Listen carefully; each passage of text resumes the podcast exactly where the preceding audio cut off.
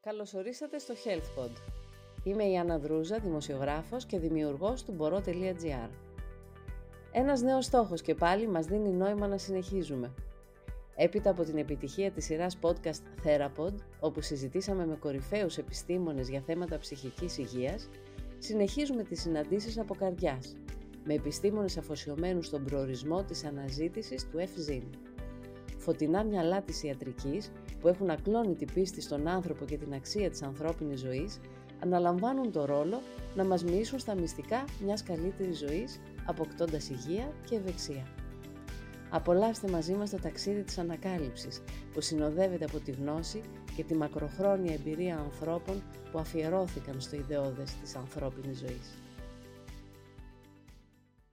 Κύριε Τούτουζα, καλησπέρα σας. Σας καλωσορίζω στο HealthPod και σας ευχαριστώ πάρα πολύ για το χρόνο που μας διαθέτετε. Καλησπέρα σας και είναι χαρά μου που βρίσκομαι κοντά σας. Σας κλέψαμε λοιπόν από τα ιατρία και τα χειρουργία και με αφορμή το ότι κάναμε και εμείς αυτό το ξεκίνημα στο HealthPod είχαμε ήδη μια πάρα πολύ καλή ανταπόκριση από τον κόσμο που σημαίνει ότι έχει ανάγκη να ακούει τους ειδικούς, να ακούει τους επιστήμονες. Είμαστε ήδη πρώτοι στην ε, κατηγορία Medicine και γι' αυτό σήμερα πραγματικά νομίζω ότι θα εκτιμήσει πολύ ο κόσμος όλες τις πολύ χρήσιμες πληροφορίες που θα μοιραστείτε μαζί μας. Ήθελα να ξεκινήσουμε λίγο με αφορμή την επικαιρότητα και αυτό το ευνίδιο που έγινε στον αθλητή, στον ποδοσφαιριστή δηλαδή της Εθνικής Δανίας στα πλαίσια του Euro αυτές τις μέρες, όπου όλοι ζήσαμε έναν ευνίδιο καρδιακό θάνατο για τη διάρκεια, εν που συνέβη και θα θέλαμε λίγο να μας εξηγήσετε τι ακριβώς συνέβη και πώς αυτό, καταλαβαίνετε, ταυτιζόμαστε όλοι ότι μπορεί να συμβεί σε όλους μας φυσικά. Ήταν ένα τρομερό συμβάν το οποίο μεταδιδόταν εκείνη την ώρα ζωντανά σε όλο τον πλανήτη και είναι φοβερό να βλέπεις έναν αθλητή των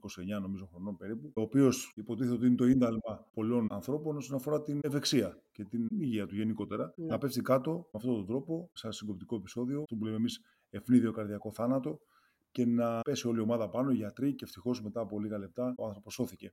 Αυτό είναι που ορίζουμε εμείς ως ευνίδιο καρδιακό θάνατο. Ευτυχώς η κατάληξη αυτού του περιστατικού ήταν ευτυχής, τουλάχιστον μέχρι τώρα, αν και δεν έχουμε επίσημη διάγνωση, αλλά οπωσδήποτε είναι σοκαριστικό για όλους μας, όπως αναφέρετε και σωστά. Αυτό ουσιαστικά πώς το αντιμετώπισαν εκείνη την ώρα οι γιατροί; Το πήραν είδηση πάρα πολύ γρήγορα ότι κάτι δεν πήγαινε καλά. Αν είχε γίνει σε μια διαφορετική φάση που θα νομίζαμε ότι χτύπησε το πόδι του ή το κεφάλι του, θα μπορούσε κάποιος να πιστέψει εκείνη την ώρα ότι είναι ένα απλό χτύπημα και έπεσε κάτω. Αλλά ευτυχώς και ειδικά νομίζω ο αρχηγός της Εθνικής Δανίας έτρεξε πολύ γρήγορα γιατί αντιλήφθηκε πολύ γρήγορα ότι δεν ήταν ένα πέσιμο το οποίο είχε να κάνει με χτύπημα. Ένα.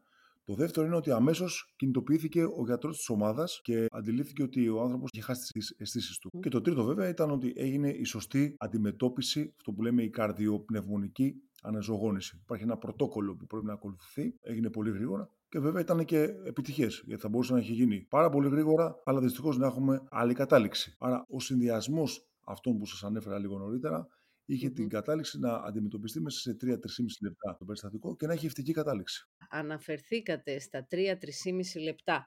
Πόσο καθοριστικό λοιπόν είναι το θέμα του χρόνου σε μια τέτοια κατάσταση; Ο πιο σημαντικός παράγον είναι ο χρόνος. Για να καταλάβετε ότι ο ευνίδιο καρδιακός θάνατος είναι, το λέμε ευνίδιο, από την ώρα που θα ξεκινήσουν τα συμπτώματά του είναι περίπου μία ώρα. Προσέξτε όμως να δείτε. Αν υπάρχει συγκοπτικό επεισόδιο, συγκοπτικό επεισόδιο όπως έγινε προχθές με τον αθλητή αυτόν, αν γίνει κάποια βλάβη στον εγκέφαλο, αν περάσουν τα πρώτα 3 με 4 λεπτά, λέμε ότι είναι μόνιμη βλάβη του εγκεφάλου. Πράγμα που σημαίνει τι δηλαδή; Ότι εμείς μπορεί πιθανόν να επαναφέρουμε την καρδιά του αθλητή, ναι. αλλά να μην πάρει ποτέ ο εγκέφαλος μπροστά. Είναι αυτό που λέμε στην κλασική περίπτωση ότι έμεινε ο άνθρωπος χωρίς να έχει εγκέφαλο, χωρίς να έχει καμιά λειτουργία. Και μπορώ να σας θυμίσω και άλλα περιστατικά τα οποία χτύπησε κάποιος το κεφάλι του και έμεινε χωρίς καμία αίσθηση, ενώ η καρδιά του δουλεύει. Άρα, ό,τι είναι να κάνουμε για να σώσουμε τον εγκέφαλο πιο πολύ, είναι τα πρώτα τέσσερα λεπτά. Είναι καθοριστικά αυτό που ε, αναφερθήκατε. Άρα, ο και... χρόνος παίζει πάρα, πάρα πολύ μεγάλο ρόλο. Και πώς συνδέεται με τον εγκέφαλο; Ότι αν δεν έχουμε αιμάτωση του εγκεφάλου για 4 λεπτά, τότε στην ουσία υπάρχει νέκρωση του εγκεφάλου. Άρα εμείς πρέπει με το πρωτόκολλο αυτό που λέμε, με τις CBS που θα πρέπει να ξεκινήσουμε, να διατηρήσουμε την αιμάτωση, να πηγαίνει αίμα δηλαδή πρακτικά στον εγκέφαλο. Αλλιώς θα έχουμε νέκρωση του εγκεφάλου. Άρα μπορεί να ξαναεπέλθει πάλι η λειτουργία της καρδιάς, αλλά να έχουμε χάσει το μεγάλο παιχνίδι που είναι ο εγκέφαλος. Οπότε είναι τραγικό να αναζωογονήσεις κάποιον αργά και να έχεις χάσει τον εγκέφαλο. Πρέπει να διατηρήσεις να πηγαίνει αίμα στον εγκέφαλο. Και στα άλλα ζωτικά όργανα βέβαια, αλλά ο εγκέφαλος είναι, αντιλαμβάνεστε, ότι πιο σημαντικό. Άρα γι' αυτό λέμε ότι ο χρόνος των 4 περίπου λεπτών είναι πάρα πάρα πολύ κρίσιμος. Και ευτυχώς εδώ οι ενέργειες γίνανε πολύ γρήγορα. Και ίσως είναι και το maximum που θα μπορούσε ένας οργανισμός να αντέξει και να επανέλθει από εκεί και πέρα χωρίς βλάβες ανεπανόρθωτες. Ναι, ναι, ναι, ναι. Όπως το λέτε, είναι πολύ σημαντικός ο χρόνος. Βέβαια, βέβαια. Εγώ θυμάμαι χαρακτηριστικά συγκοπητικά επεισόδια. Πέσανε άνθρωποι λόγω αριθμίας κάτω. Γρήγορα στο νοσοκομείο έγιναν η ανάνυψη, το πρωτόκολλο. Πήρε η καρδιά τη λειτουργία yeah. ξανά. Αλλά δυστυχώς είχαμε χάσει τον εγκέφαλο. Και αυτό είναι ένα σενάριο το οποίο είναι το τραγικότερο όλων. Εδώ ευτυχώς ο άνθρωπος μετά από λίγα λεπτά επικοινωνούσε, μιλούσε, δηλαδή δεν χάθηκε αυτό το κρίσιμο κομμάτι. Τώρα, βέβαια, μια φυσική απορία όλων μας είναι καταρχήν εσείς που γνωρίζετε πόσο συχνά αυτό συμβαίνει και ποιες είναι οι συχνές αιτίες που αυτό μπορεί να συμβεί. Καταρχήν, ξεκινώντας το δεύτερο, δεν υπάρχει ακόμα επίσημη ανακοίνωση. Mm. Πράγμα που σημαίνει ότι αποκλείονται κάποιες αιτίες. Δηλαδή, όσο δεν ανακοινώνεται, ας πούμε, ότι ήταν έμφραγμα του μυοκαρδίου, Πράγμα το οποίο θα έχει ανακοινωθεί μέχρι τώρα. Μετά από μία μέρα, δύο μέρες δεν μπορεί ένα έφραγμα να μην το έχουν κάνει διάγνωση. Άρα κάποιες αιτίες ήδη φεύγουν. Αλλά πριν πάμε στις αιτίες, να πω το εξής. Ήδη στην Αττική μπορώ να σας πω ότι κάθε μέρα έχουμε περίπου 10-15 τέτοιε αναφορές ευνηδίου καρδιακών θανάτων. Μάλιστα, περίπου 2 στους 10 γίνονται σε δημόσιους χώρους. Δηλαδή, αεροδρόμιο, συναυλιακούς χώρους, σε γήπεδα, εκεί πέρα δηλαδή που υπάρχει πολλοί κόσμος. Και αυτό παίζει πολύ μεγάλο ρόλο για την αντιμετώπιση, που πιθανώς να πούμε λίγο παρακάτω. Τώρα, από αυτές το 50 με 85% οφείλονται σε κάποιες αιτίες, κυρίως αριθμίες, οι οποίες αν αναγνωριστούν γρήγορα, μπορούν να αντιμετωπιστούν και γρήγορα. Αυτό έχει πολύ μεγάλη σημασία. Βέβαια, το ερώτημα είναι αν είναι το πρώτο σύμπτωμα αυτό, δηλαδή ξαφνικά δεν έχει ο άλλος τίποτα και εμφανίζεται για πρώτη φορά επεισόδιο συγκοπτικό αν ψάξουμε καλά στο ιστορικό, αλλά αυτό είναι δύσκολο να το αποδείξεις πολλές φορές, αν ψάξουμε καλά στο ιστορικό του ανθρώπου αυτού, θα δούμε ότι κάτι είχε παραπονηθεί. Η πλειοψηφία αυτών των ανθρώπων για κάποιο λόγο είχε παραπονηθεί για κάτι. Ή πιθανώς μια ανεξήγητη ζάλη, μια διαθεσία την οποία όσο πιο νέος είναι κάποιος, τόσο την υποτιμάει και δεν ψάχνει πάρα πολύ τις αιτίες σου. Λέει δεν είναι τίποτα, θα περάσει. Αντέχω εγώ σε αυτήν την κατάσταση. Και ειδικά αθλητές. Οπότε συνήθως υπάρχουν πρόδρομα που λέμε εμείς συντόματα, μια εξάντληση, μια εφίδρωση, μια ζάλη, μια δύσπνοια, τα οποία τα υποτιμούμε και τελικά καταλήγει ο άνθρωπος να έχει συγκοπτικό επεισόδιο, να πέσει κάτω δηλαδή, να πάθει αυτό που λέμε ε, συγκοπή και ευνίδιο καρδιακό θάνατο. Επίσης, να μην υποτιμούμε καμιά φορά το φτερούγισμα που νιώθουμε στην καρδιά. Αν ρωτήσετε ανθρώπους που έχουν επιβιώσει από αυτή την κατάσταση, θα σας αναφέρουν αρκετοί ότι είχαν νιώσει φτερουγίσματα στην καρδιά το τελευταίο καιρό. Αλλά δεν ε, το αποδώσαν κάπου, δεν πήγαν στον καρδιολόγο και το υποτιμήσανε. Άρα θέλω να πω ότι ναι, μεν παρουσιάζεται σχετικά, όχι σπάνια θα λέγα, η επίπτωση του φοινικού θανάτου, αλλά συνήθως αν ψάξει κάποιος πολύ προσεκτικά και ενδελεχώς από πίσω, θα δει ότι υπήρχαν πρόδρομα συντόματα. Τώρα, οι κυριότερες αιτίες στο γενικό πληθυσμό, τις 100 ανακοπές, οι μισές και πλέον οφείλονται σε έμφραγμα του μυοκαρδίου. Άνθρωπος ο οποίος κάπνιζε, τα διχολυστερίνη του, δεν έχει πάει ποτέ σε καρδιολόγο, κυρίως οφείλεται σε έμφραγμα του μυοκαρδίου. Σε μυοκαρδιοπάθειες γενικότερα, δηλαδή να έχει περάσει κάποιος έμφραγμα παλιότερα ή να έχει μια διατετική μυοκαρδιοπάθεια ή να έχει κάποιο πρόβλημα στην καρδιά, δυστυχώς το 50% των ανθρώπων που έχουν πρόβλημα στην καρδιά εκδηλώνεται και ο ευθύνης καρδιακό θανάτου. Αν πάμε όμως σε ηλικίες μικρότερες στο 35 ετών, τότε δεν είναι πρώτη αιτία το έμφραγμα. Κάτω από 35-30 ετών είναι κυρίως άλλες παθήσεις με τις οποίες, να το πω απλά, γεννηθήκαμε με αυτές. Είναι συγγενείς καρδιοπάθειες, τις οποίες για κάποιο λόγο δεν τις έχουμε κάνει διάγνωση στην εφηβική ηλικία, νεανική ηλικία 20-25 ετών και ναι. μπορεί σπάνια να εκδηλωθούν για πρώτη φορά δυστυχώς με ευνίδιο θάνατο. Όπου και εκεί θα υπάρχουν όμως κάποια συμπτώματα προπομπή. Συνήθως, πράγματι, δηλαδή η πιο συχνή αιτία ποια είναι η υπερτροφική μικαρδιοπάθεια. Δηλαδή γεννιέται ο άνθρωπος με υπερτροφική την καρδιά του, να πω απλά δηλαδή. Αυτό είναι μια συγγενή πάθηση. Δεν είναι σπάνια. Υπάρχουν αναφορές που είναι μέχρι ένας στους 500. Εγώ δεν το δέχομαι αυτό απολύτως, αλλά εν πάση περιπτώσει, ένας στους χίλιους, ένας στους δύο χιλιάδες έχει υπερτροφική μικαρδιοπάθεια. Άρα mm. να πω δεν είναι κάτι πάρα, πάρα πολύ σπάνιο. Mm. Παρ' όλα αυτά, αυτοί οι άνθρωποι, οι μερικοί άνθρωποι βέβαια είναι πολύ υψηλού κινδύνου και σε αυτούς παρουσιάζεται ευνίδιο καρδιακό θάνατο, μια αριθμία δηλαδή, αυτό που λέμε κοιλιακή ταχυκαρδία. Αρχίζει η καρδιά και τρέχει με 200-250 παλμούς το λεπτό. Οπότε μπορεί να εμφανιστεί κάποια θανατηφόρος αριθμία. Η υπερτροφική μικαρδιοπάθεια που είναι νούμερο ένα αιτία σε αυτές τις ηλικίες, συνήθως τώρα την κάνουμε διάγνωση. Με ένα καρδιογράφημα, ο καρδιολόγος θα το βρει. Ναι. Παρά τα αυτά, υπάρχουν και σπάνιες μορφές που πιθανώς να μην τις ε, διάγνωσουμε. Δεν είναι εύκολο. Τώρα, στο συγκεκριμένο αθλητή, δεν μπορώ να φανταστώ ότι έχει περάσει τόσο καρδιογραφήματα, τόσες εξετάσεις, να μην είχε έστω κάποια αλλίωση στο καρδιογράφημα, στο υπερηγογράφημα που να μην τους είχε οδηγήσει σε σκέψη για υπερτροφική με καρδιοπάθεια. Ναι. Παρ' όλα αυτά πρέπει να περιμένουμε τη διάγνωση την τελική. Τι θα λέγατε σε όλους εμάς για τις εξετάσεις που θα πρέπει να κάνουμε συστηματικά για να ξέρουμε ποια είναι η κατάσταση της καρδιάς μας; Πολύ σωστά. Λοιπόν, αυτό που πρέπει να ξέρουμε όλοι, στα παιδιά οπωσδήποτε πρέπει να έχουμε κάνει ένα καρδιογράφημα μέχρι την ηλικία των 10 ετών. Ξανά πάλι άλλο ένα καρδιογράφημα μέχρι την ηλικία των 15 με 17 ετών. Γιατί, όπως μεγαλώνει ο οργανισμό, μπορεί να μην εκδηλωθεί, ας πούμε, η υπερτροφική με καρδιοπάθεια ή μια άλλη και να εκδηλωθεί στην εφηβική ηλικία. Οπότε πρέπει να, να έχουμε δύο καρδιογραφήματα οπωσδήποτε για να μπορούμε να βλέπουμε τις πιθανές διαφορές. Και ένα καρδιογράφημα μετά την ηλικία των 20 με 30 θα μπορούσε να μας δώσει μια παραπάνω πληροφορία από το καρδιογράφημα των 15 με 17 ετών. Αυτό είναι το πρώτο που έχω να πω. Το δεύτερο είναι ένα υπερχογράφημα μέχρι την εφηβική ηλικία. Νομίζω πρέπει να έχει κάνει κάθε παιδί, ας πούμε. Δεν μπορεί τώρα στην Ελλάδα το 2021 να μην έχει κάνει κάποιο παιδί ένα υπερχοκαρδιογράφημα. Αν όμως κάποιο παιδί έχει πρόβλημα οικογένειά του, έχει χαθεί ο πατέρας του, έχει χαθεί η μητέρα του, έχει χαθεί κάποιος αδελφός του, κάποιος συγγενής του, αυτός που έχει ένα κληρονομικό ιστορικό, προφανώς θα πρέπει αυτός να ελέγχεται πιο συχνά. Να είναι κοντά στον καρδιολόγο. Μην κάνει μια φορά τη 15 ετία, τη δεκαετία κάποια εξέταση. Γιατί το λέω αυτό, Γιατί προφανώς μπορεί να φανεί κάποια αλλίωση πολύ νωρίτερα που μπορεί να οδηγήσει στην πρόληψη τέτοιων φαινομένων. Οπότε παίζει ρόλο και για ποιον άνθρωπο μιλάμε. Αλλά για το γενικό πληθυσμό που με ρωτάτε, νομίζω αυτά είναι τα τακτά χρονικά διαστήματα που σας ανέφερα, καλύπτουν στην πλειοψηφία των ανθρώπων τις διαγνώσεις τις σωστές. Χρειάζεται ετήσιο check-up από κάποια ηλικία και μετά ενός ε, καρδιογραφήματος; Όχι, όχι, όχι. Ετήσιο δεν κάνουμε παρά μόνο αν βρεθεί κάποια αλλίωση. Αν βρούμε ότι κάποιος πάσχει από υπερτροφική μικαρδιοπάθεια, από κάποια συγγενή καρδιοπάθεια, από κάτι συγκεκριμένο, τότε ναι, αλλάζουν οι οδηγίες. Και εκεί του λέμε πρέπει να σε βλέπουμε κάθε δύο χρόνια, κάθε τρία χρόνια, κάθε ένα χρόνο.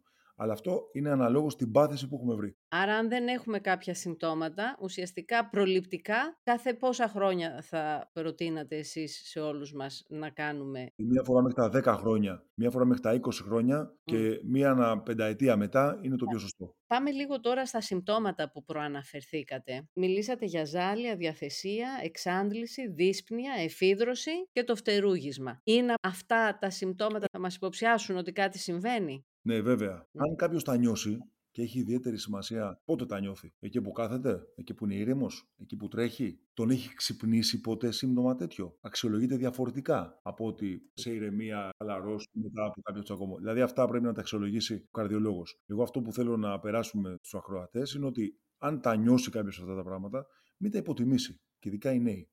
Α πάνε να κάνουν έναν έλεγχο παραπάνω. Προφανώς δεν τους επιβαρύνει, ούτε από άψη χρόνου ούτε από τίποτα, αλλά μπορεί να γίνει η διάγνωση πρώιμα και να σωθεί έστω και μια ζωή. Άρα τα πρόδρομα συμπτώματα που αναφέρατε πολύ ωραία, μην τα υποτιμούμε. Είναι όμως τόσο συνήθι συμπτώματα γενικότερα, δηλαδή με μια ζάλη, με μια διαθεσία, με μια εξάντληση, πάνε συνήθως να κάνουν μια εξέταση αίματος και αφού θα έχει περάσει αρκετός καιρός και θα αρχίσουν, ε, καταλάβατε, να το ψάχνουν κάπως αλλιώς στην αρχή. Δεν πάει το μυαλό μας, δηλαδή, να κάνουμε ένα καρδιογράφημα απευθείας. Ναι, κοιτάξτε όμως να δείτε. Αν κάποιος πάει και τρέξει και πάνε παλμοί του 150, είναι φυσιολογικό. Δεν λέμε για αυτές τις καταστασεις Αλλά αν κάποιος την ώρα που κάθεται ή την ώρα που κοιμάται, του ξυπνήσει μια ταχυκαρδία και ξυπνήσει με αυτό, ε, προφανώς πρέπει να το ελέγξει. Δεν είναι κάτι το οποίο είναι φυσικό. Άλλο να ξυπνήσω επειδή είδα ένα όνειρο και ξύπνησα και το όνειρο γιατί αγχώθηκα. Και άλλο να με ξυπνήσει ένα σύμπτωμα, ένα αίσθημα πάλμων. Θέλω να πω ότι και ο κάθε άνθρωπος καταλαβαίνει αν κάτι είναι παθολογικό ή όχι. Εγώ δεν λέω να κάνει τώρα τον γιατρό, αλλά νομίζω ότι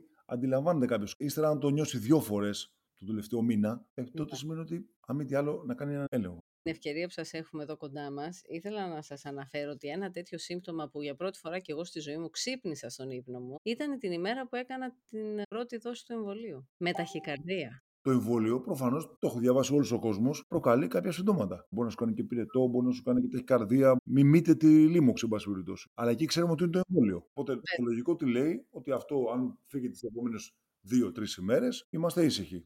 Αν αυτό όμως αρχίσει και εμφανίζεται πιο συχνά, αποκτάει χαρακτήρες σταθερούς, ε, τότε νομίζω και εσείς θα ανησυχούσατε και θα πήγαινατε στον καρδιολόγο να του λέγατε ότι έχει γίνει πλέον κάτι σταθερό και με ενοχλεί. Αν υπάρχει προφανώς μια αιτία, ε, τότε είμαστε ήσυχοι. Αλλά αν δεν υπάρχει αιτία, τότε πρέπει να το ψάξουμε. Αλλά και στην αιτία, όταν υπάρχει με αφορμή το εμβόλιο που τώρα όλοι εμβολιαζόμαστε, είναι καλό να μας πείτε αν χρειάζεται να τρομάζουμε στην ταχυκαρδία που προκαλεί ο εμβολιασμός ή όχι. Καταλάβατε, για να ηρεμήσει ο κόσμος ενδεχομένως. Σε όσους τουλάχιστον παρουσιάστηκε ένα τέτοιο σύμπτωμα, που είναι και πολύ ο κόσμος που δηλώνει κάτι τέτοιο. Η πλειοψηφία είναι κάτι το οποίο αναμένεται. Τώρα, αν επαναλαμβάνεται πολλές φορές, αποκτάει πιο σταθερό χαρακτήρα, ε, τότε εντάξει, κάποιος πρέπει να το κοιτάξει. Αλλά η συντηρητική πλειοψηφία, να το πω και διαφορετικά. Το ξέρετε πόσος κόσμος κατάλαβε ότι έχει COVID πριν το εμβόλιο. Γιατί είχε κάποια ταχυκαρδία, είχε κάποιο αίσθημα παλμών, πήγαινε και έκανε εξέταση COVID, δεν είχε πυρετό και γινόταν διάγνωση ότι είχε λίμωξη COVID. Οπότε θέλω να πω είναι σύνθετο το θέμα, δεν είναι απλό έτσι όπως το θέτουμε.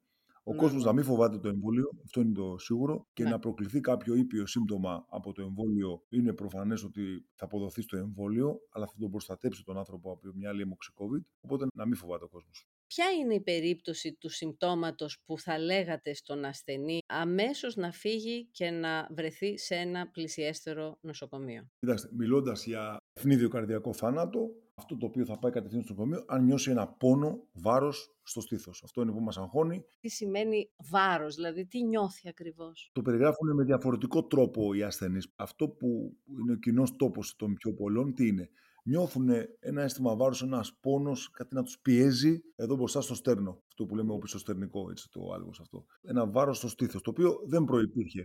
Αν δεν ρωτήσετε πολλούς, θα σας πούνε ότι είναι για πρώτη φορά στη ζωή μας το νιώσαμε αυτό. Και μάλιστα, αν το ξανανιώσουν δεύτερη φορά στη ζωή τους, το αναγνωρίζουν οι ίδιοι πολύ εύκολα. Πολλές φορές συνοδεύεται και από εφίδρωση και πρέπει να πάει στο νοσοκομείο. Και είναι και σταθερό, δηλαδή δεν αλλάζει, είτε σταθεί όρθιος κάποιος, είτε καθίσει, είτε ξαπλώσει, δεν αλλάζει αυτός ο πόνος. Δεν θυμίζει δηλαδή μειοσκελετικό πόνο, που αν τεντωθεί, αν αλλάξεις τη θέση του σώματός σου, αλλάζει ο πόνος. Είναι σταθερός ο πόνος και κρατάει λεπτά. Όσο πιο πολύ ώρα κρατάει, όσο πιο πολύ επικίνδυνο είναι. Και εκεί πέρα πάλι παίζει πολύ ρόλο ο χρόνος. Όσο πιο γρήγορα πάει στο νοσοκομείο, τόσο πιο γρήγορη θα είναι η αντιμετώπιση του και θα σωθεί το μυοκάρδιο. Οπότε σε αυτές τις περιπτώσεις είναι καλό να κάνουμε άμεσα ένα καρδιογράφημα για να σωθεί ο άνθρωπος. Τώρα, κοιτάξτε να δείτε. Παίζει και ρόλο βέβαια για ποιον άνθρωπο μιλάμε. Αν ο άνθρωπος είναι ένας ο οποίος καπνίζει, έχει κληρονομικότητα, είναι παχή, δεν προσέχει τι τρώει, προφανώς αυτός έχει πολύ μεγαλύτερη πιθανότητα, αν νιώσει ένα πόνο, να είναι έμφραγμα από κάποιον άνθρωπο ο οποίος νιώθει κάτι στο στήθος του, ο οποίος είναι υγιής, τρέχει, δεν καπνίζει, δεν έχει ζάχαρο, είναι λεπτός. Οπότε αντιλαμβάνεστε και για ποιον άνθρωπο μιλάμε. Αλλά συνήθως το έμφραμα το αναγνωρίζει ο άλλος σαν πρώτη φορά. Είναι κάτι καινούριο. Ωστόσο, ο πόνος δεν είναι τόσο δυνατός. Λέτε περισσότερο σαν βάρος το νιώθεις στο στήθος. Ακριβώς. Κοιτάξτε τώρα, ναι. ναι. Σαν βάρος, βέβαια, άλλοι το νιώθουν δυνατό τον πόνο, άλλοι λιγότερο τον πόνο. Δεν είναι απαραίτητο ότι όλος ο κόσμος έχει τον ίδιο ουδό που λέμε εμείς για τον πόνο. Άλλοι είναι πιο ευαίσθητοι, άλλοι είναι πιο ανεκτικοί στον πόνο. Δηλαδή, οι νεότεροι και γυμνασμένοι, όταν παθαίνουν έφραγμα, έρχονται κατά κανόνα πιο αργά από κάποιον αγύμναστο πιο ηλικιωμένο, ο οποίος νιώθει κάτι διαφορετικό. Γιατί ο νέος το έχει συνηθίσει ίσως τον πόνο να το ανέχεται, ειδικά αν είναι αθλητής, ε, αν είναι γυμνασμένος, τον mm. ανέχεται πιο καλά τον πόνο. Ενώ ένας ο οποίος για πρώτη φορά νιώσε κάτι στη ζωή του και είναι άνθρωπος ο οποίος δεν σηκώνεται το γραφείο, αυτός ευαισθητοποιείται πιθανώς πιο γρήγορα για να πάει στο νοσοκομείο. Υπάρχει περίπτωση να νιώσεις πόνο και να μην είναι κάτι επικίνδυνο. Αυτό που λέει απλά ο κόσμος ήταν κάτι νευρικό. Αλλά στην περιοχή της καρδιάς. Ναι, βέβαια, βέβαια.